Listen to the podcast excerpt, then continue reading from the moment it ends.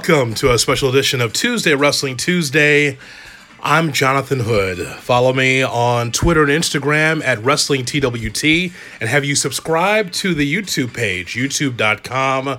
Look for Tuesday Wrestling Tuesday. Subscribe to the YouTube page. There might be some interviews or conversations that you might have missed from our program. So check out Tuesday Wrestling Tuesday on YouTube. Well, as always, there's always a special edition of Tuesday Wrestling Tuesday because there's so much wrestling. And because of that, I will tell you at the top that Tuesday Wrestling Tuesday will be on twice a week now. Not only Tuesday nights at 9:30 p.m. on ESPN 1000 and the ESPN app, and of course on this podcast, but now we will have a Thursday slash Friday edition of Tuesday Wrestling Tuesday. My co host for the second edition of Tuesday Wrestling Tuesday later on in the week will be Josh Lopez. Josh Lopez from ProWrestlingTranscriptions.com. As you hear this, that was my last guest in the show. And he is a huge wrestling fan. Of course, you go to ProWrestlingTranscriptions.com and read his reviews of most of the wrestling across the United States and around the world. He loves wrestling just like I love wrestling, just like you love wrestling. So, Josh will be my co host for our second edition of Tuesday Wrestling Tuesday. So, not just once now, twice a week. I knew this was going to happen. I knew it was going to happen. It's so much wrestling that I can't wait until next Tuesday to tell you what happened, you know. So, I got to do it twice now. So, I will I say Thursday slash Friday because my schedule is really tough. For those of you that follow me on Twitter at TweetJHood and know my radio show I have weeknights at 7 on ESPN 1000 and the ESPN app, you know, I do a lot more than just talk. I'm doing play by play this year for the UIC Flames basketball team, Windy City Bulls, G League basketball on the radio side. So I'm doing a lot, as always, in the fall, winter, and spring. But doesn't mean that I can't stop just for a moment and talk to you about wrestling because you and I are wrestling fans. You know that wrestling's hot. I know that wrestling's hot, and there's so much to cover, and it, we got to do it more than just once a week. So we're gonna try to make this work twice a week trying to cover the information, especially with the Wednesday Night Wars, what's happening with NWA Power, what's happening with SmackDown. We'll try to cover it for you twice now a week starting next week, or I guess we've been doing it anyway, but uh, officially next uh, week. Uh, we'll have a fresh Tuesday Wrestling Tuesday as we get ready for MLW coming to Chicago with their super fight card. Uh, the first time MLW is on pay per view, so we'll talk about that and more next week. But the reason why we're here is because we want to review a number of things in wrestling, including NXT and AEW uh, from Wednesday night. So we're talking about the Wednesday night show from the 16th of October. And so let's talk about it for a second because I AEW, according to the ratings, they won for the third straight time. And I thought that NXT had the better show. And this is no slight at AEW, but we are going to go through the ebb and flow of both shows, and I'll tell you what I think, as I always do. How I watched it, I watched the shows Thursday morning because Wednesday night there was a rainout of the Astros Yankees game. So I actually was on the air while wrestling uh, was taking place on TNT and USA Network. So I didn't see either one of those shows live because I was doing my job. Um, but Thursday morning, got up and I watched both shows, and I'm going to give you a review of what I saw. So with AEW winning for the third straight time, you know that the product's hot, but NXT is hot as well. And there's there's something and I hate to make the correlation of the Monday Night Wars because this is not exactly what it is. But when WCW was dominating the WWE for 83 weeks, we started to see a little bit of a shift and a change, right? WCW was on top of the world with the NWO and Goldberg and and the things that were working for that company at the time under Eric Bischoff. And the WWE just continued to just peck away, peck away, starting to get better and better each week because of Mike Tyson and Steve Austin and uh, Bret Hart and Vince McMahon being the biggest heel in the business and all that stuff. Even though a lot of that early Austin stuff, when Austin really started getting hot, still was not resonating with the total wrestling audience for the WWE at the time to win, it started to get better and better and better while the WCW was resting on its laurels.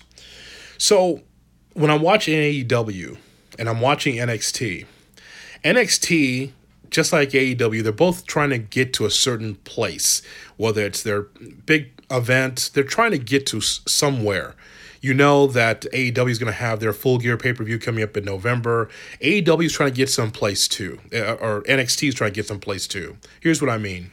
I'll start with AEW because that's the first show I watch. AEW, then I watch NXT.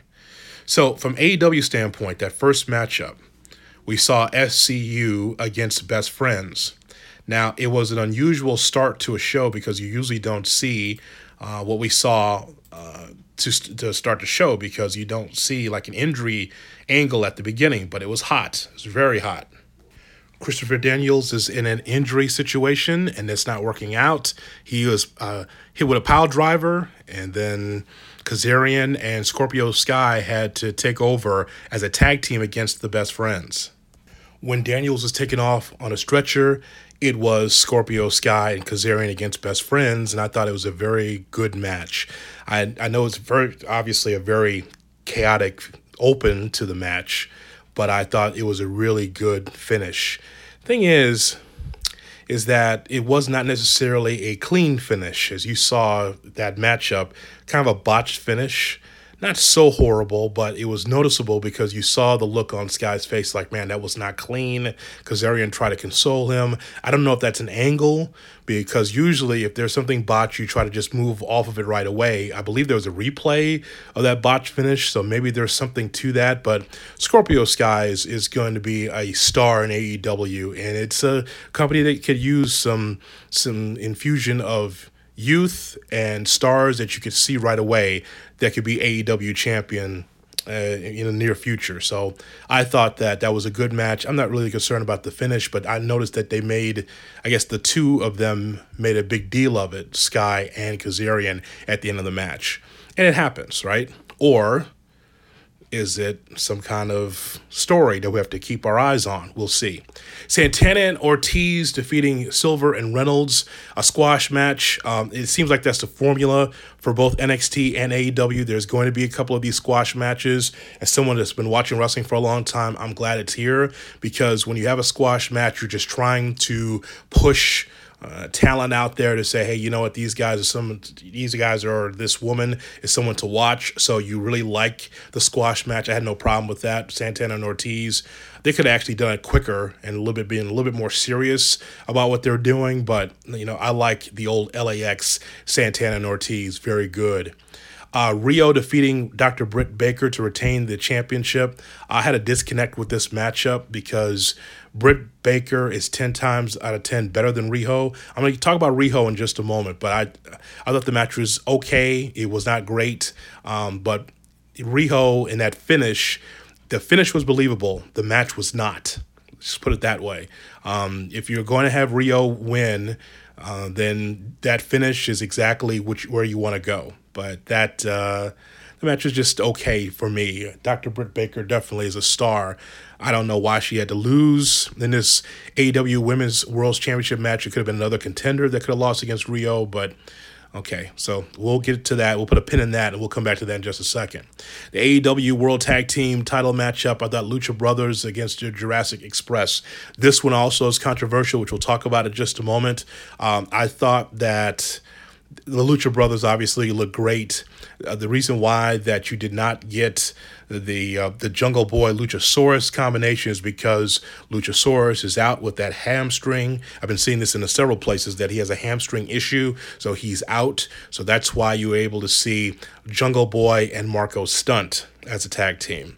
Uh, Jungle Boy, that part of it was good. Marko Stunt was in there and did some moves there. I thought that for someone his size, um, for him to be kicking out of some of the devastating Lucha Brothers uh, production and moves in that, that was a little bit of a disconnect for me. Uh, I think that clearly, as you can see, Marko, he is an underdog, um, but there were some moves in there. It's like, wow, you know, if he's hit and run as a performer, cool. But for him to be kicking out of some stuff as if he's Jungle Boy or some of the bigger talent on the roster, that's uh, I thought that was uh, very curious. Again, we'll put a pin on that, and I'll I'll explain this a little bit later on in our podcast. Kenny Omega and Hangman Page defeating Pac and John Moxley. you, you, you now because of that matchup, you got a, a Pac and Moxley matchup for next week. Uh, that'll be fun for sure.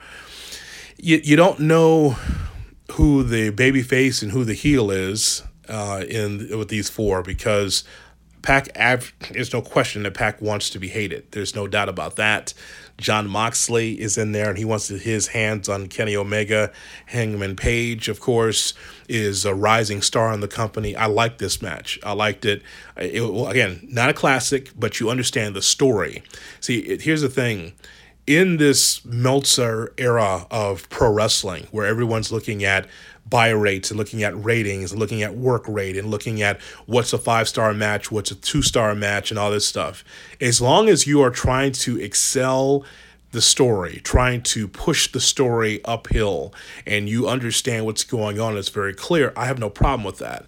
Um, I knew this was going to be was not going to be a classic. I knew there was going to be a lot of hard striking in this one, and I got what I thought I was going to get. I thought it was a really good match between the two uh, tag teams the AEW World Championship matchup with Chris Jericho defeating Darby Allin in that street fight. Not really a street fight. A Philadelphia street fight, but not really a Philadelphia street fight. That was my biggest takeaway. It's like there was some weapons that was used, a kendo stick here, a, a chair there. Uh, but what you saw in this matchup is Chris Jericho giving a lot to Darby Allin. Uh, Chris Jericho tying up the hands of Darby Allin with uh, that masking tape, with that electrical tape, and Darby Allin still being able to do a lot of moves on Chris Jericho. Now here's here's where you look at wrestling in 2019. Okay, we could look at Ric Flair. We could look at other heels that used to beg off and give a lot to their opponent, end up still with a screw finish, and they still were able to win, but they put their opponent over. You know what I mean? Like in this case, Chris Jericho is the champion, and he sees Darby Allin. and Darby Allin is it does a lot of great maneuvers, but not a fighter, not someone for me that you seriously look at and say, "Yep, that guy's going to be AEW champion." we still need to know more of a story about Darby Allin. That's one thing. The other thing is, that I know he can do a lot of different maneuvers, but is there a second and third gear with some of these young this young talent? Chris Jericho gave a lot to Darby Allin, especially when Darby had his hands tied behind him. And again, these are nice stunts. That's not necessarily pro wrestling. And um, you know, even for Chris Jericho, who was tenured and uh, has done a lot in the business, he gave a lot to the kid, and hopefully that can move Darby Allin up. But we still want to see more from Darby, more than just some of the high flying, some of the death defying things that he does. Just want to see more. And Jericho gave a lot to him. That's uh, I can't say that enough because that surprised me. And and Jericho ends up winning the ball, winning the game. Now here's the thing: Jericho winning the match is one thing I think he could have done it by himself. He didn't necessarily have to have a member of the inner circle and Jake Hager coming down, running in and shoving Allin out the top rope. And then Jericho, of course, used the walls and then Allin verbally submitted. Didn't have to have that, but it just kind of like it made Jericho look like, man, not only am I a heel, I'm a chicken shit heel. I, I need Jake Hager to help me win a match in which my opponent's arms are tied behind his back just think about the visual there. I can't beat this guy with his hands tied behind his back. He must be Superman. Uh, wrestling. It's it's it was interesting. Let me before I talk about NXT, the biggest controversy on social media is about Marko Stunt being in that tag team match with Jungle Boy against the Lucha Brothers. Maybe it's the first time people have seen Marko Stunt. I've seen him in MLW. I've seen him wrestle before. And yes, he's extremely undersized, to say the least, right? I um, I look at it like this. I have seen huge wrestlers that didn't deserve to be in the ring. I've seen small wrestlers. You say, wow, that's that guy's very undersized.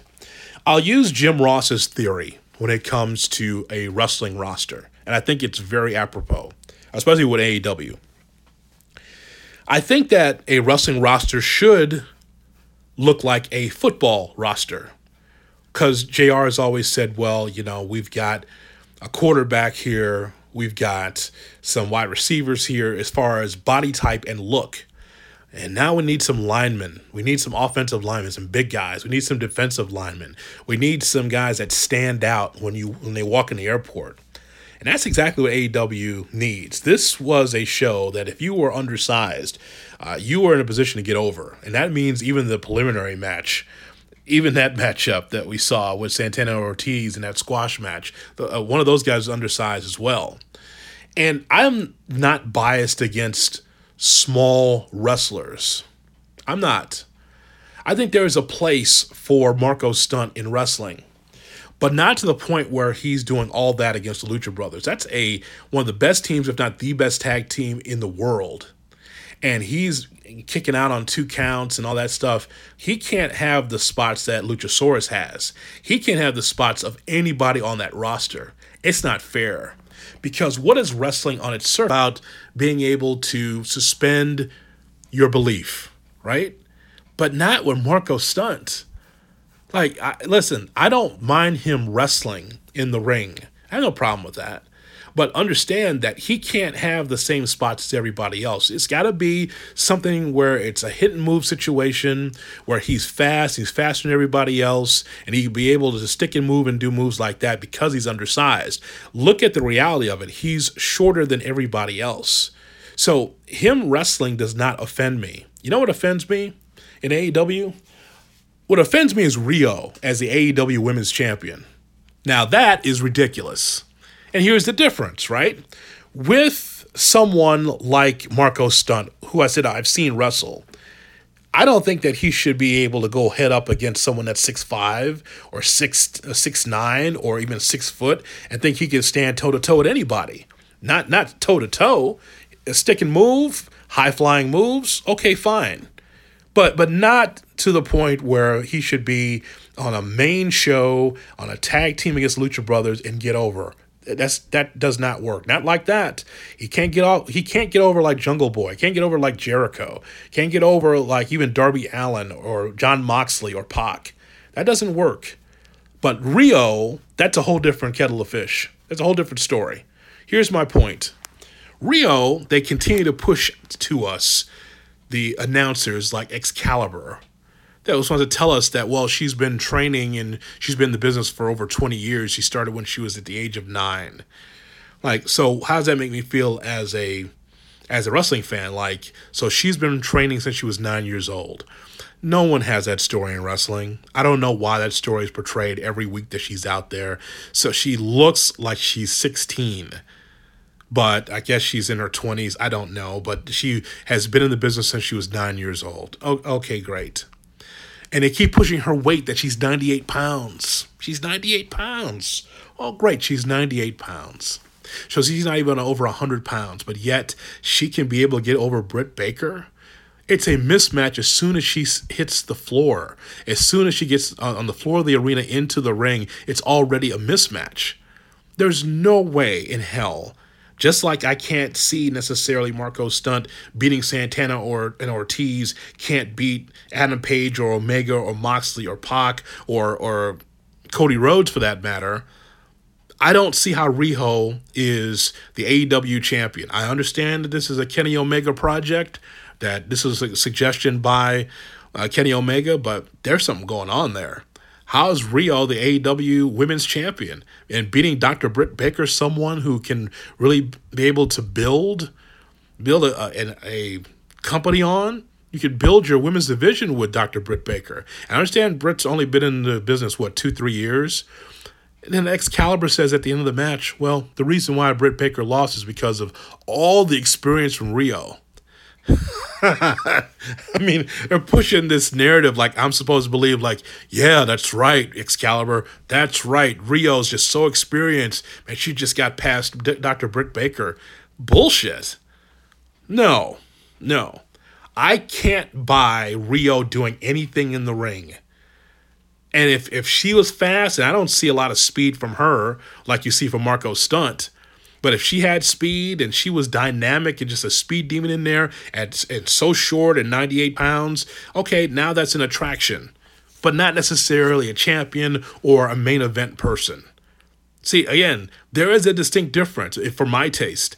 Marko Stunt is just like a lot of other small wrestlers that have gotten into the into the ring and has been able to get over with their speed, the, the things that they do in the ring. Not as a winner, not necessarily as a champion. That doesn't bother me. What bothers me is Riho. That's nonsense. It, to, to me, that I can't see how she is AEW champion.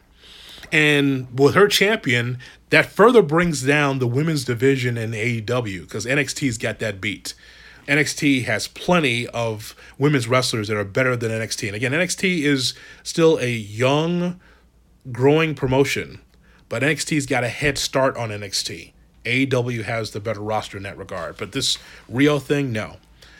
Now, when it comes to Marko Stunt, I was reading this like you probably were online about Marko Stunt. And if I'm not mistaken, there was some thoughts about Rey Mysterio and Marko Stunt and conversations about that with Dave Meltzer fighting off people, you know, talking about how small Rey was and looking at Marko Stunt and all that. Well, I'm not I'm not outraged by Marko Stunt, but I think the way he's used, especially in this matchup this past Wednesday, I think that was a little bit too much.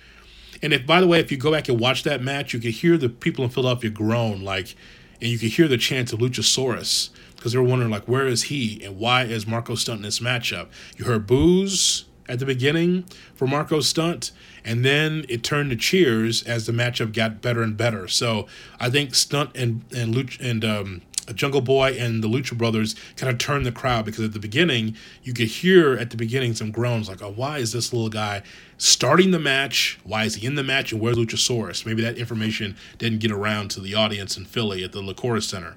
It is the Liacouras Center, by the way. Tell Excalibur that's how you pronounce the building that he's broadcasting from. That's just all part of, I don't know, homework. Um, so Jim Cornette was not happy on the Jim Cornette experience. Uh, he was on uh, on Thursday talking about talking about Marko Stunt. Uh, he's not happy that Marko Stunt uh, was in that matchup against the Lucha Brothers at all. Period. Marko fucking stunt. Now I know I read on the internet afterwards that Luchasaurus hurt his hamstring. Excalibur's mush mouth fucking delivery tried to tell us in this match, but he, I couldn't understand him because he sounded like a mark. Calling wrestling in his friend's basement on VHS, which is he's one generation removed from. And uh, so uh, it, let's see what else could they have done. So people said, well, they had to get the uh, the match was advertised. They wanted to give the people as close to what was advertised. Here's what they could have done. Luchasaurus is hurt. Jungle Boy is a future fucking star. Instead of just burying him and killing him deader than four o'clock, let's let Jungle Boy wrestle one of the Lucha Brothers in a single match. Winner advances.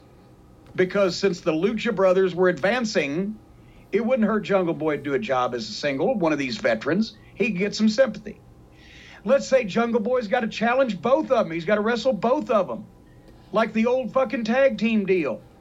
And they beat him two on one. Or let's say a fucking baby face, like an that needs a, a nice, good, solid fucking showing and a win, like an Adam Page. Let's say that two on one, the Lucha Brothers handicap match beat the fuck out of Jungle Boy, and he's selling, and the people are behind him, and finally out comes Adam Page to take the tag and he gets the hot tag and he cleans house and he beats the fucking Lucha Brothers.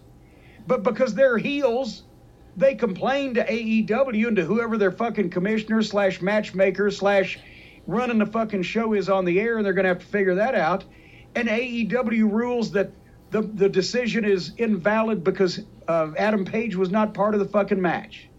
So the Lucha Brothers, as heels, advance even though they lost, and it doesn't make any difference on their record or any one of a or just postpone the goddamn match. But instead, in a tag team tournament, supposedly for your World Tag Team Championship, on national television, on a show on TNT that's only been on for three fucking weeks, You put Marko Stunt. Fuck the fact that you're going to get him hurt. I've been saying this. They're going to get this kid hurt. I don't care anymore. He's already been hurt. He hurt himself before. He's going to do it again. I'm not even worried about him now because he is as big a part of this fucking fiasco as the rest of these enablers and fuckwits. Fuck you, Marko Stunt. I might have wanted to be goddamn Ron Jeremy at one point, but I didn't have the equipment for it, so I watched the movies. I didn't participate in them. You fucking little dweeb, you twit shit, you fuckwad. You're an embarrassment. It's an embarrassment they put this small fucking child. That's all over Twitter. It's an embarrassment. It's people calling me on the phone right now. Hold on one second. Yes, I agree. It's embarrassing what they did on AEW. And as soon as I finish recording my podcast, I'll call you back and tell you more about it personally. But right now, you're on the air, so bye. See? They're calling all over the place. They're talking about it. It was an embarrassment. They put Marko Stunt on television for the people that they're trying to get to watch their program. Yes, the defective minded cosplay wrestling fans that see nothing wrong in this. Oh, well, at least he got beat. No shit. The five foot fucking 98 pound fucking ner- computer game nerd got beat. Big fuck with the flousy hair and the fucking sunken chest and the sallow body and the fucking pale fishy white physique. He was in a professional wrestling ring with other wrestlers. I'm uh, astonished that not only did they kill all the credibility of their tag team championship, Stacy walked in the room and looked at the screen and laughed and said, What is this guy, a midget? and walked out. On Twitter, a bunch of people said we saw this and could take no more. The Lucha Brothers, I can't fucking believe that they did not refuse to be involved in this, and I hope that TNT does not air in Mexico. It's embarrassing. Whoever thought that this should fly should be shot. So, the thoughts there from Jim Cornette. Clearly, he does not agree. does not agree with the idea that Marko Stunt is on the AEW roster wrestling. I, I would agree with him only to an extent that Marko Stunt, as a third man in that group with Jungle Boy and Luchasaurus, I think that the act works and it is an act. So I agree with that. Uh, but if Mar- Marko Stunt is going to wrestle, it's got to be one of these hit and move situations where he gets squashed because I don't think that this is not one of these underdog situations. It's not one, two, three kid. It's it's different. It's it's not the Mulkey brothers. It's not someone that's of size that's uh, underneath and is able to get one of these quick one, two, three pins out of nowhere. This is not what this is. So, you know, uh, again, he has a place as an attraction, but not to get over and not to be kicking out on two counts of powerful wrestlers.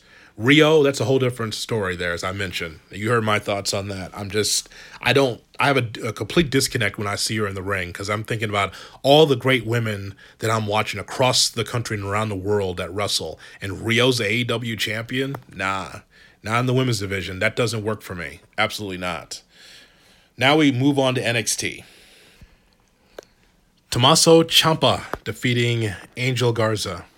Angel Garza, who is a what second, third generation wrestler, whatever it is, and he's going to be something. But Ciampa's there because he's healthy now, and he wrestled a really good match, I thought, against uh, Angel Garza. Didn't hurt Garza at all, and Ciampa's out there because he is destined to be NXT champion. He's he has got quite the look. He has gone through a lot with his injuries too, coming back sooner than he's supposed to. He really wants to entertain, and I think he's a very uh, interesting character uh, for NXT and has been for a long time in wrestling, but really coming into his own on a national stage with NXT.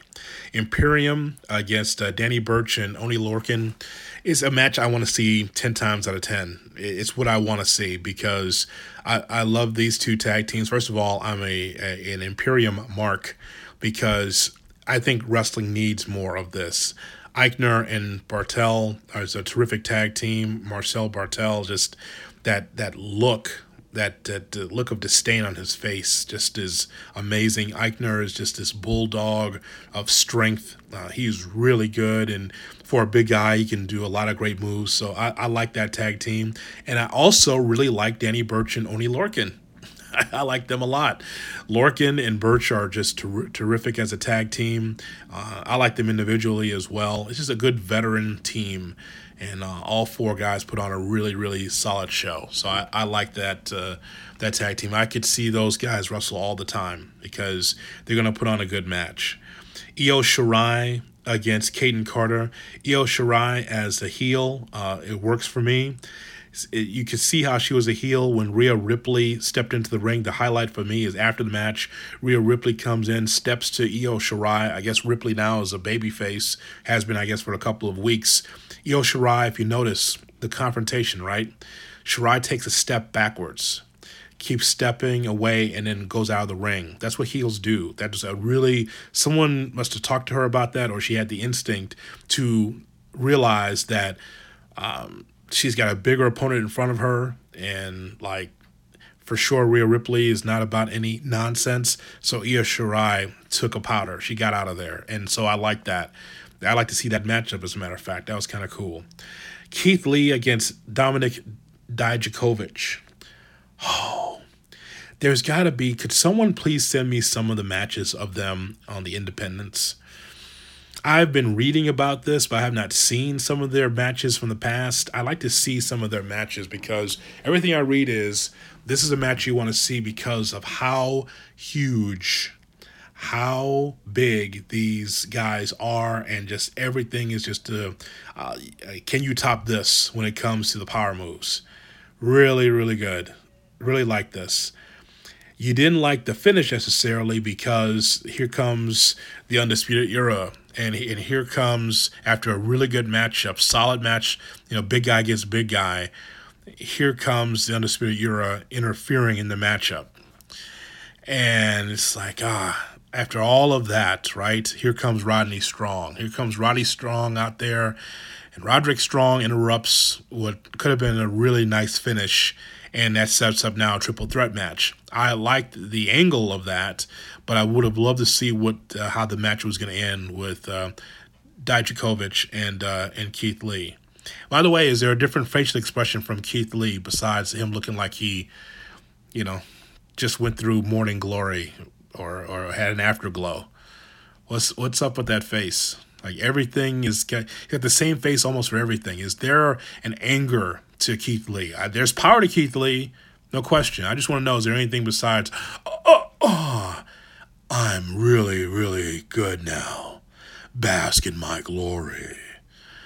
Great. Is there anything else to Keith Lee besides that face? Can't take anything away from his ring ability, though. That big guy can do a lot of things in the ring, just like cruiserweights can. That's pretty impressive. Him and Donovan, very good. Dominik. Um, Matt Riddle in a squash match against Bronson Reed. Someone hit me up on Twitter said Bronson Reed reminds them of like a Samoa Joe type. Um, Bronson Reed definitely could be someone uh, that is um, a really solid wrestler for some company, NXT, maybe you could say that as well. Matt Riddle was in there to just kind of do some moves against the big guy, and uh, I liked it. You know, it's just it's another enhancement match to push Matt Riddle even more so. Uh, is it Taynara Conti, the Brazilian uh, superstar against Tegan Knox? Taynara, my God, she is something, man is she ever going to be like a big time wrestler? If not, she just go back to, you know, she could be definitely be a model. She could be anything else she wants to be. But she looks great. she looks great in the ring against Tegan Knox. Really enjoyed that um, to see both of them in there.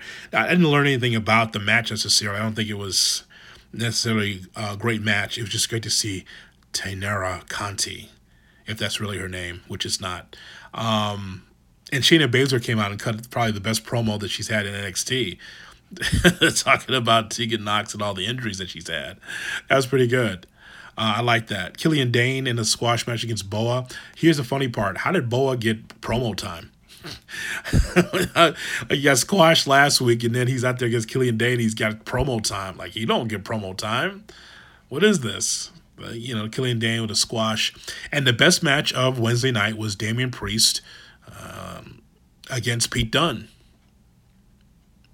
That was the best match of the night for me and it was more or less a contenders match and a great challenge match. And Damian Priest got over, and Punishment Martinez, Damian, Damian Priest is really good. And I knew that before he came to NXT, obviously. Um, and him taking on Pete Dunne, liked it, liked it a lot.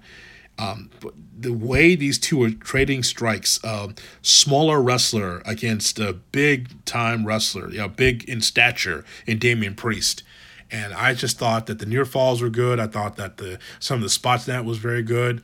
Uh, I thought it was um, a really solid wrestling show. It had a ton of matches on here, and they did a good job, I thought, of just establishing the characters. Now, let me go back to my initial thought about WCW and um, WWE in the Monday Night era. What I what I want to talk to you about is this before we hear from Bruce Pritchard, and that is that during the time of the Monday Night Wars, once we saw WCW get a substantial lead over the WWE, we start seeing the WWE just slowly creeping up, just setting their storylines, not trying to do too much. Yeah, they're still trying to establish Mr. McMahon as a character and trying to get their wrestlers over the cruiserweights and then the other stuff underneath Austin and Hart and Undertaker and all that stuff, right? But they slowly but surely were able to build what they're trying to do to be able to get on top. This is what I see from NXT. And I thought they had the better show. They had the most wrestling. And I think they had the better show. Um, we saw two good uh, production pieces. One from Cody Rhodes. I thought that was brilliant. brilliant. Because Cody Rhodes is trying to take on Chris Jericho for the AEW Championship. That package on Cody was really good. The package from on Finn Balor also very good. As Finn Balor tries to figure himself out after being in NXT, goes to WWE, and now he's back in NXT. He's just trying to figure out who he is. I think that that's good because now you could see Finn Balor in some major spots uh, as a veteran wrestler with this young roster again, and really more than likely being the face of NXT at some point as a savior. Uh, and that's that's where you have balance. You have the undisputed era who's over, right? But you gotta have that balance on the other side and it's something that we didn't see back in the day in the 90s where the NWO was so over and the other side was just Goldberg and nothing else that was getting over enough to be able to take on the NWO. Same thing here with the Undisputed Era. Strong, now you're building strong baby faces to take on the opposition. So I, I like that. I think I like that a lot.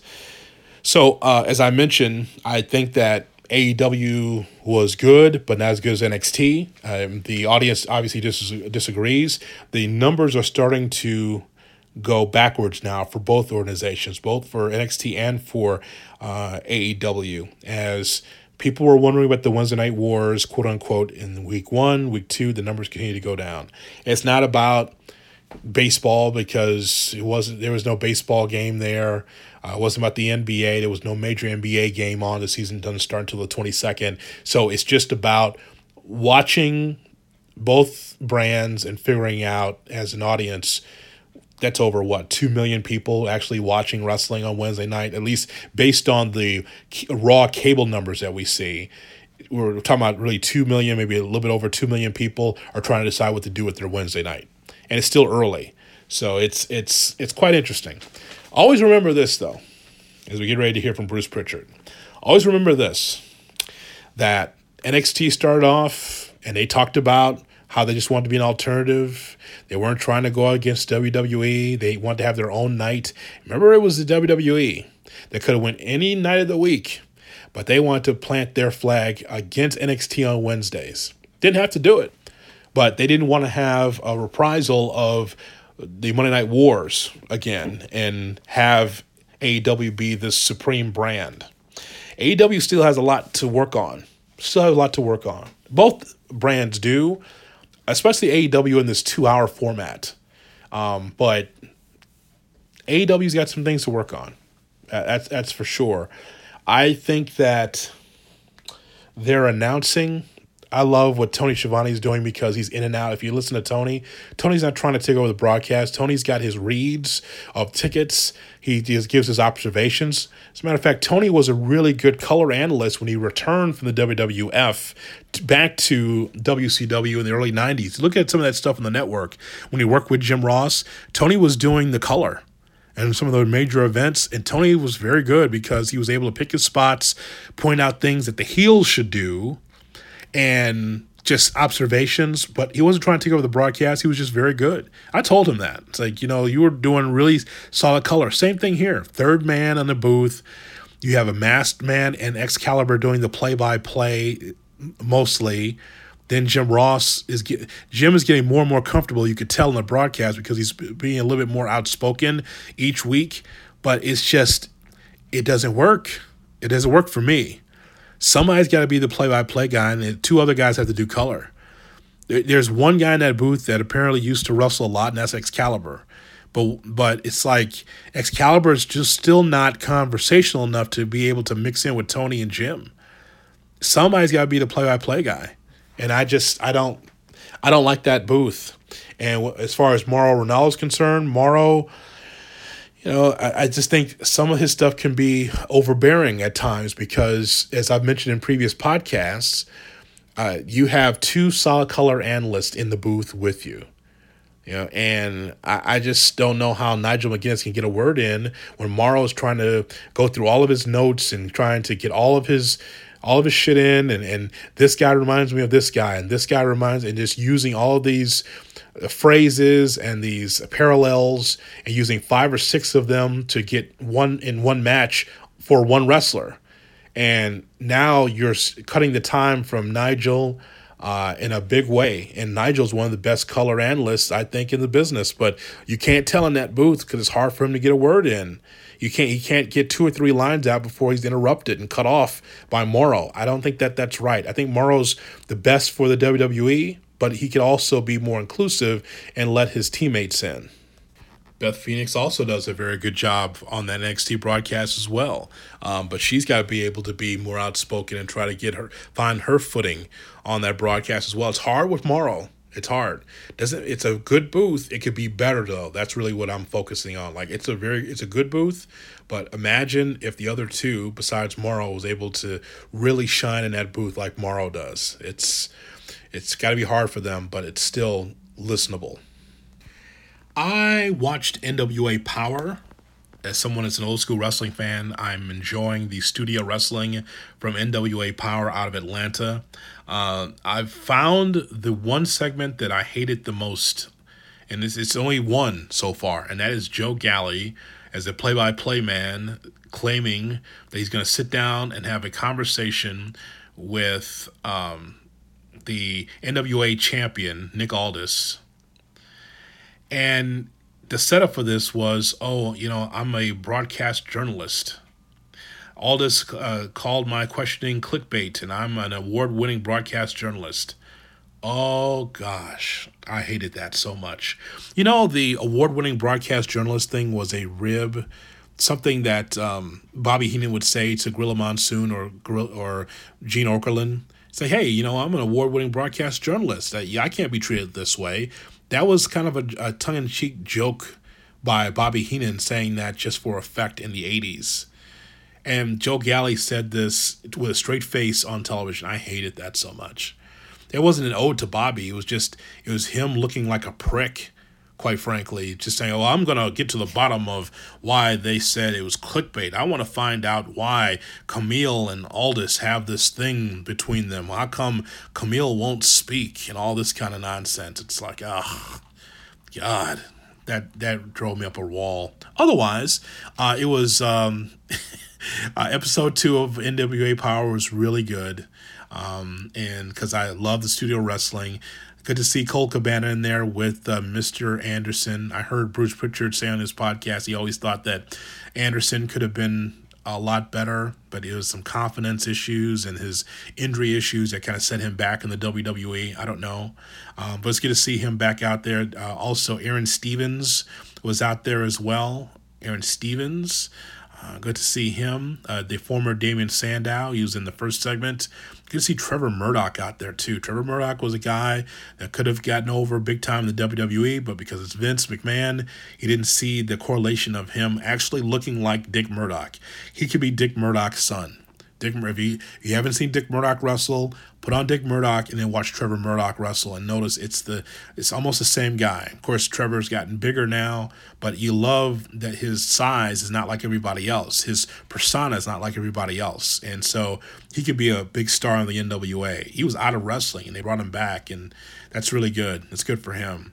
Uh, so I uh, I really enjoyed this show. Allysin Kay is becoming quickly one of my favorite women's wrestlers to watch.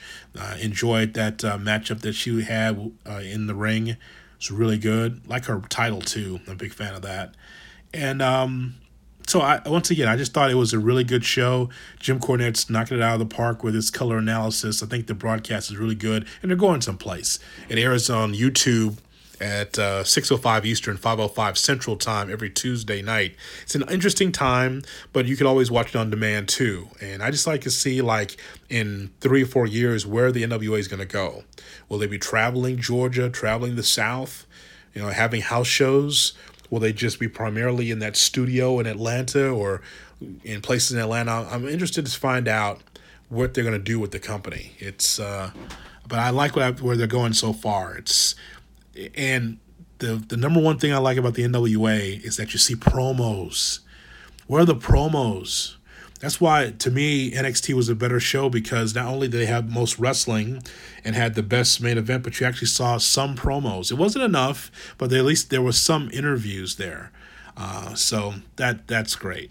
Uh, before we hear from Bruce Pritchard, know I keep teasing this, but we come to find out that there might be an injury with Velveteen Dream. That's probably why he was laid out in the back in the last uh, show against uh, on um, NXT.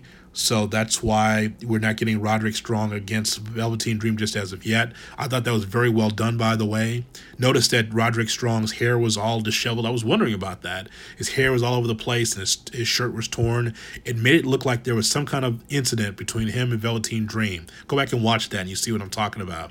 And, and Dream was laid out, so apparently he's not 100%. So we don't get that match just as of yet. But I think that the Undisputed Era, that's the group. You know, them, Imperium, I just think that you love factions because you never know what could happen.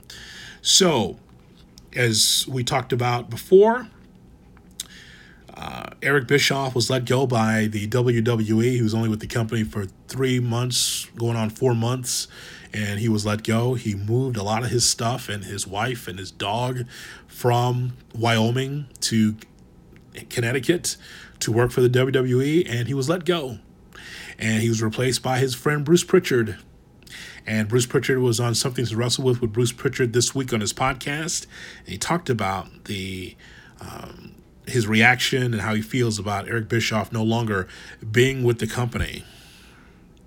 Well, I like to say that I think that Eric Bischoff is, first of all, Eric is a friend of mine, and Eric is a good friend of mine that I love personally. I love him professionally, and I was sad for the news that came out this past week um, on a professional level and a personal level. So, you know, I want to wish Eric the absolute best. Eric and I aren't, uh, you know, oh my God, Eric's gone. I can never talk to him again. Absolutely not. And, um, you know, sometimes in business things happen for whatever reasons. Sometimes you don't know the reasons and you have to move on but I do believe that Eric Bischoff is one of the smartest guys I've ever met and worked with. I think he's one of the nicest guys, and he also is a human being. So when you sit there and you make comments through a keyboard or through your phone, and it's a faceless, just random thing, remember that you're making comments about human beings and you're making comments about real people that have families and real people that yes we're in the public eye and i get that. And to a certain point say and do whatever the hell it is you want to do.